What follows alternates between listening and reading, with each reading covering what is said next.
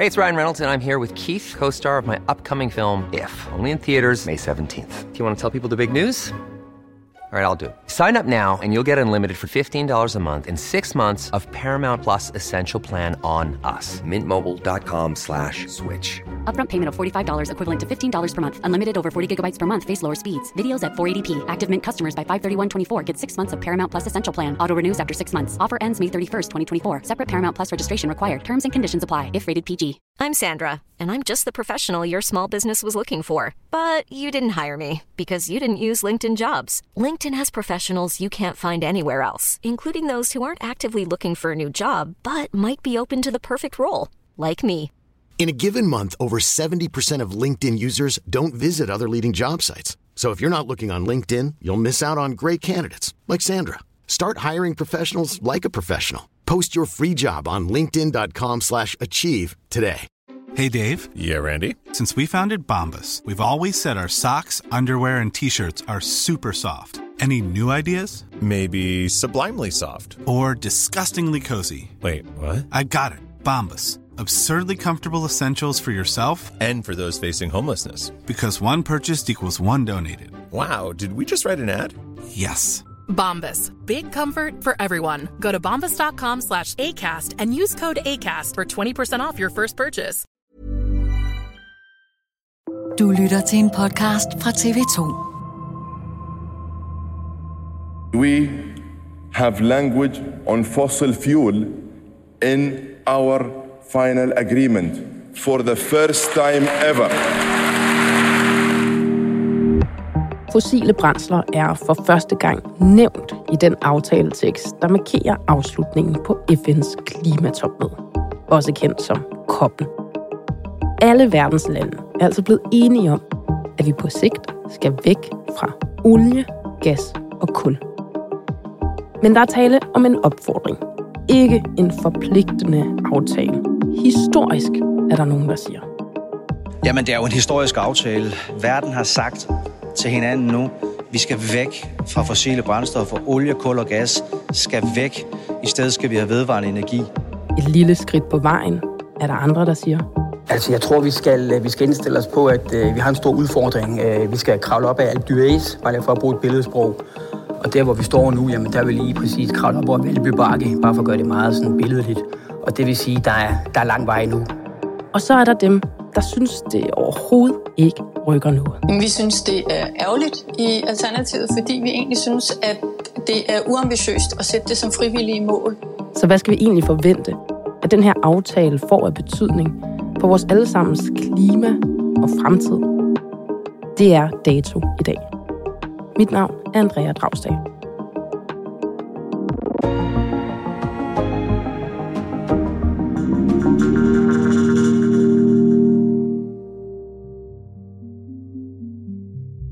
Peter Tanef, de fleste kender dig jo nok som øh, værvært her på TV2, men du følger også nøje med i, hvordan klimaet udvikler sig. Og særligt de her klimatopmøder. Og der er blevet sat mange ord på den aftaletekst, der nu er landet fra årets COP-møde i Dubai. Hvilke ord vil du sætte på? Jamen, jeg tror, jeg vil tillade mig at kalde den øh, historisk på mange måder, øh, men også mangfuld. Vi har bedt dig komme øh, i studiet her hos Dato for at gøre os klogere på, hvad der egentlig står i aftaleteksten, og hvad den konkret betyder for de klimaindsatser, der skal sættes i gang rundt omkring på kloden.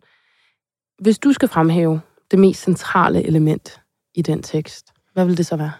Jamen, så må det være, at øh, man, man taler direkte om fossile brændstoffer og øh, om at omstille sig væk fra det. Det må være det mest markante i den aftale. Hvorfor er det så vildt? Jamen, det er vildt, fordi at øh, det er første gang nogensinde i de her koptekster, at man øh, faktisk tager fat om det, det reelt drejer sig om, nemlig øh, Øh, afbrænding af fossile brændstoffer. Det er jo det, der er den største anledning til, at vi har for meget CO2 i atmosfæren, som jo er en, en drivhusgas. Og at man nu går ind på den måde og, og griber øh, om, om problemet, og det har man ikke gjort før. Det fortæller jo bare, at vi er på vej, øh, og specielt taget med udgangspunkt i, at det var jo et møde, der blev holdt i Dubai, og der er også er mange oliestater, som sidder med rundt om forhandlingsbordet. Så på den måde synes jeg godt, man kan tale om en historisk øh, aftale, og en meget, meget vigtig øh, aftale. Og det tyder jo også på, at beslutningstagerne og, og alle dem, der har deltaget i mødet, godt er klar over, hvilken vej det går. Så kan vi diskutere ordvalget øh, lige om lidt, men, men det, er, det er meget, meget, meget vigtigt, det her. Klimatopmødet COP28 er, som navnet antyder, den 28. udgave af FN's årlige klimatopmøde. Verdens ledere samles for at diskutere og forsøge at finde løsninger på de globale klimaforandringer. De seneste to uger er det foregået i Dubai, hvor der har været meldinger om hårde og langstrakte forhandlinger. COP28 startede håbefuldt med en aftale om en tab- og skadefond på mødets allerførste dag. Og på den anden side er der lidt mere optimisme, end der plejer at være. Øhm, ikke mindst fordi, at vi den her gang har lavet en aftale allerede, mens koppen den starter. Her forpligtede det internationale samfund sig til at hjælpe lande økonomisk, som er særligt udsat for oversvømmelser, jordskæl og lignende. Peter, hvad tænkte du, da der allerede på den allerførste dag landede en aftale? Fra starten af, så tænkte jeg faktisk, at det her det var et af de bedste kopmøder, jeg sådan havde, øh, havde fulgt og, og set på afstand. Og de aftaler, der kom i øh, hus, der kom jo en støttepakke til Afrika, der kom nogle mål omkring tredobling af, af grøn energi, øh, og øh, den her klimapakke også til at, at hjælpe udsatte lande. Og så synes jeg også bare, at nogle af de meldinger, der kom ud, virkede som om, fordi allerede der begyndte man jo også at tale om, øh, at, at fossile brændstoffer skulle indgå i, i teksten. Så på det tidspunkt, der tænkte jeg stort og flot, at det her det bliver et rigtig, rigtig kopmøde, og var faktisk også ude at skrive en artikel om nogle af de gode øh, nyheder, jeg synes, der, der kom ud fra mødet. Så optimistisk på det, i hvert fald i starten. Ja, når man taler om kopmøderne, så har det tendens til at blive kritiseret for, at det er bare en masse smarte topfolk og eliten, der sidder og snakker og snakker. Der kommer ikke noget handling ud af det. I begyndelsen af COP28, der tænkte du, det kan være, det bliver anderledes den her gang. Det kan være, det bliver anderledes, og også fordi, at det var måske Paris-aftalen, der var sidste gang, vi ligesom havde et, et stort møde, hvor der blev taget vigtige øh, beslutninger. En banebrydende global klimaaftale kom i aftes på plads efter flere ugers forhandlinger i Paris. Verdens lande er enige om, at stigningen i den globale opvarmning skal holdes på under 2 grader. Og siden da kan vi se, at der er, er sket meget med klimaet, øh, og det kan vi måske også komme ind på, øh, at, om, om det går i den helt rigtige øh, retning. Men der var altså en masse, hvad skal man sige, undertoner for mødet, som indikerede, at dem, der sidder og skal føre pinden til allersidst, de nu har forstået, at vi har en kæmpe udfordring. Det er jo ikke det samme som, at man tager en beslutning om, at øh, det hele går hurtigt nok. Øh, men det virkede i høj grad som om, at den var fæset ind, hvis man kan tillade sig at bruge det udtryk. Men herfra så blev stemningen mere og mere pessimistisk. For kunne man overhovedet komme i mål med en ambitiøs klimaaftale? Og der er altså nogle lande i vores del af verden, som ikke rigtig bidrager, i hvert fald ikke nok. Tabte du også selv lidt begejstringen? Jamen det er jo klart, at når øh, de enkelte lande ud af, af små 200 øh, begynder at forholde sig til den agenda, der er, og de skal jo allerede i løbet af kopmødet, skal de jo begynde at give udtryk for øh, deres holdninger, og hvor vil de ende henne i forhold til slutteksten. Og det er jo alt fra østaterne, som er bange for deres, øh, ja, deres eksistens, oversvømmelser, og så er det jo nogle af de lande, som er i vækst, som kommer til og skal forbruge olie og gas og kul for at, at, at vækste. Så er det nogle af de lande, som lever af at producere øh, blandt andet øh, kul og olie. Og i hele det der forløb der, der kommer der jo en masse holdninger ud, som prøver at pege i retning, som er positive for dem. Og der, der går der jo altså en masse fnider i det, hvis man kan tillade sig at sige det på den måde. Og det kan være svært ligesom at også udefra at se, hvilken kurs er vi egentlig øh, på, fordi der kommer så, så mange øh, meldinger undervejs. Og på det tidspunkt, der begynder man igen at blive lidt øh, bekymret på klimaets vegne. Øh, kommer vi i mål med en aftale, som kan gøre en forskel, eller ender det igen, som mange kopmøder jo øh, er endt i, i noget, øh, noget uklart øh, fnider? Det første udkast til en aftaletekst fra COP-formanden Sultan Al-Jaber får en ret hård medfart. Det bliver især kritiseret for ikke at indeholde en formulering om udfasning af fossile brændsler. I definitely sensed many, many, many countries not supporting this text because it wasn't ambitious enough. Men dagen efter, der lykkedes det så at nå til enighed om en sluttekst. Hearing no objection, it is so decided.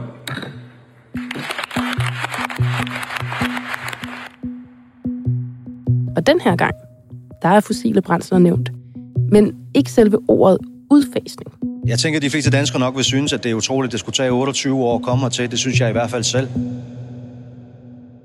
Hvis vi lige øh, tager fat i teksten. Nu læser jeg et øh, citat op for dig. Som en del af en global indsats opfordres landene til at bidrage til en omstilling væk fra fossile brændsler i energisystemerne for at opnå en netto-nul udledning i 2050. Øh, hvad betyder det på normalt dansk? ja, men altså, man kan jo næsten også høre det, ikke? Altså, der er jo tonsvis af smuthuller i den tekst her, som jeg vil sige, noget af det allervigtigste, det er jo, at der står omstille sig væk fra brugen af fossile brændstoffer. Øh, man har jo diskuteret rigtig meget, om det skulle hedde nedfasning eller udfasning. Det var rent faktisk øh, det, man allerhelst ville øh, have haft, fordi så havde man jo en fornemmelse af, at hvis vi udfaser noget, så er der ligesom et mål om, at vi ender i nul.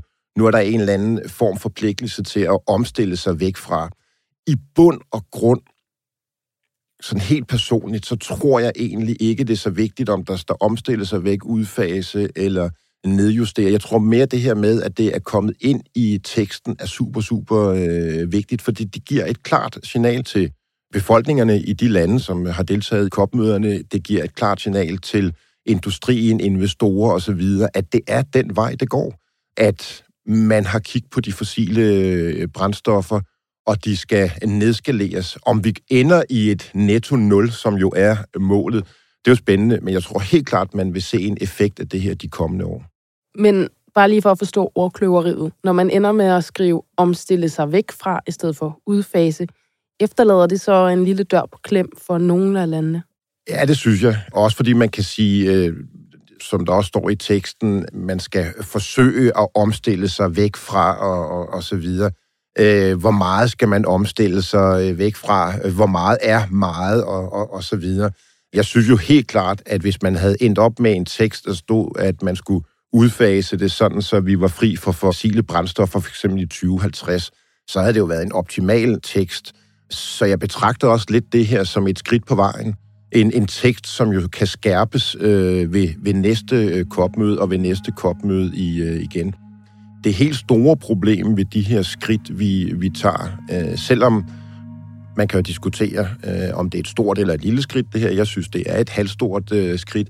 Men det er, om det er langt nok i forhold til, hvor hurtigt klimaet det også samtidig øh, ændrer sig. Men prøv lige at forklare det, fordi det, der kan skille folk ad, er jo netop hastigheden i den grønne omstilling. Så er det her ikke ret centralt? Det er meget centralt i høj grad, og det er jo øh, et, det er et centralt punkt, fordi man jo også samtidig har forpligtet sig til, nogle lande i hvert fald, eller har lavet en aftale om, at man vil tredoble den grønne energi, og man vil gøre hele vores øh, globale energisystem mere effektivt. Så hvis man samtidig, hvad skal man sige, fordobler eller tredobler den grønne energi og nedskalerer på den anden side, jamen så betyder det jo en hel masse for klimaet, og det, det er et stort skridt. Og nu siger du jo hvis. Hvor meget tror du på, at man gør det? Jamen altså, vi kan jo se tilbage på den aftale, der blev lavet i Paris, hvor man jo ser billeder af, at folk står og jubler og klapper.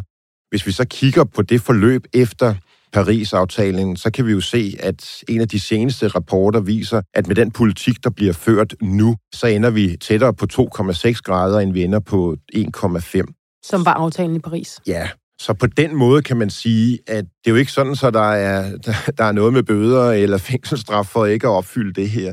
Det er jo sådan nærmest en aftale, hvor man bliver udskammet på den internationale scene, hvis man øh, ikke øh, overholder det.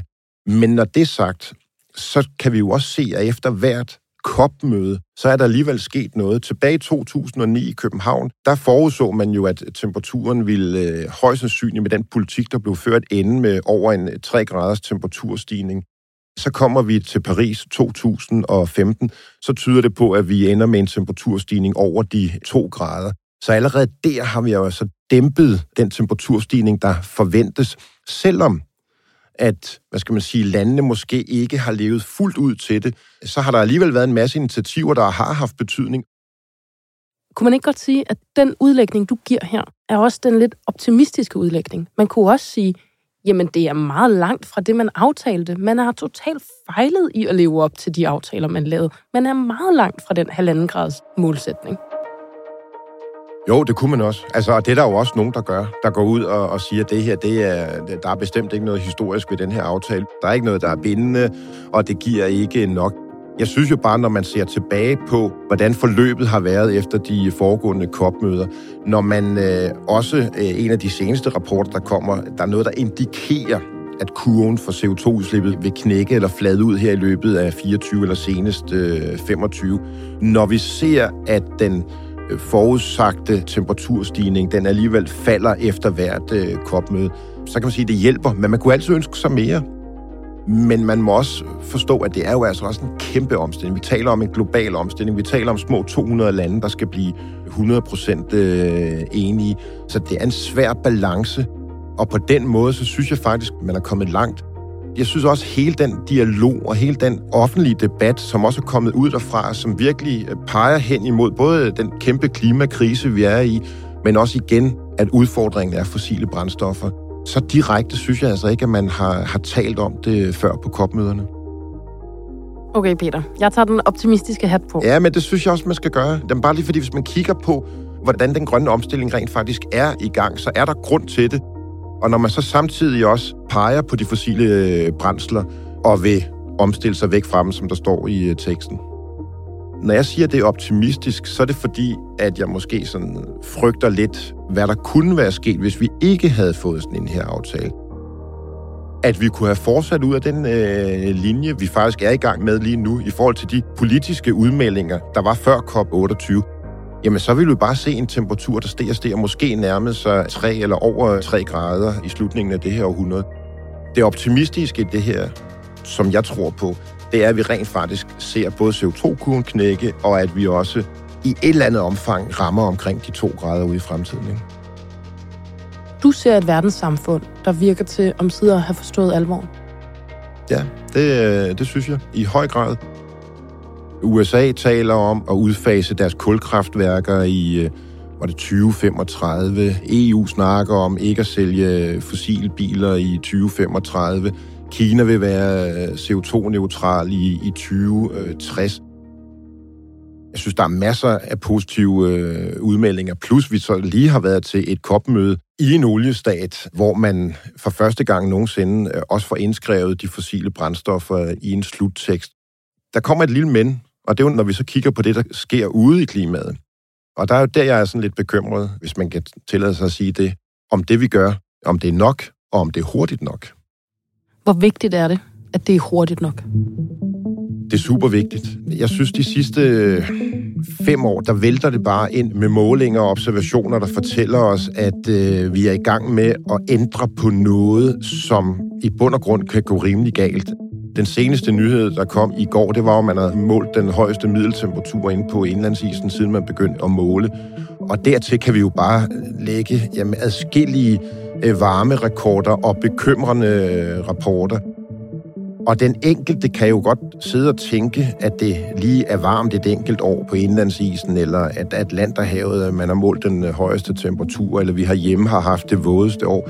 Problemet er, at sidst vi havde det varmeste år, eller det vådeste år, jamen det er måske et eller to år siden. Så det hele, det klumper sig sammen herinde for de sidste øh, 10-15 år.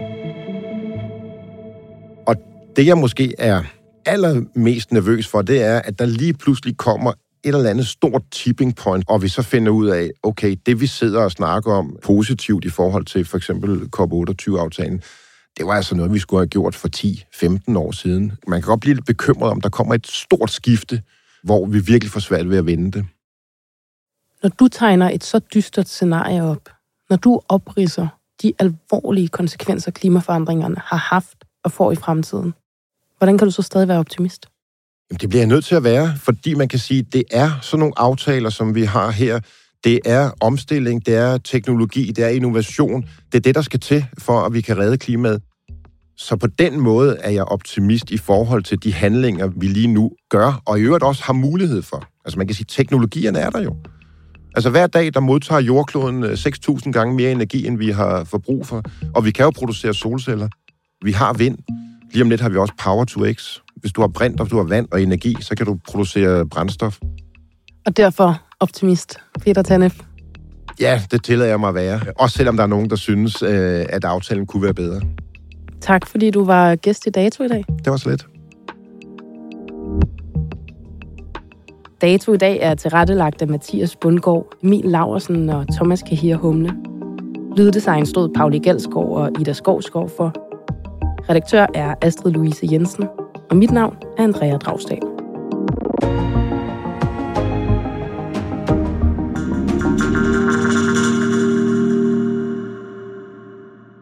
Har lyttet til en podcast fra TV2.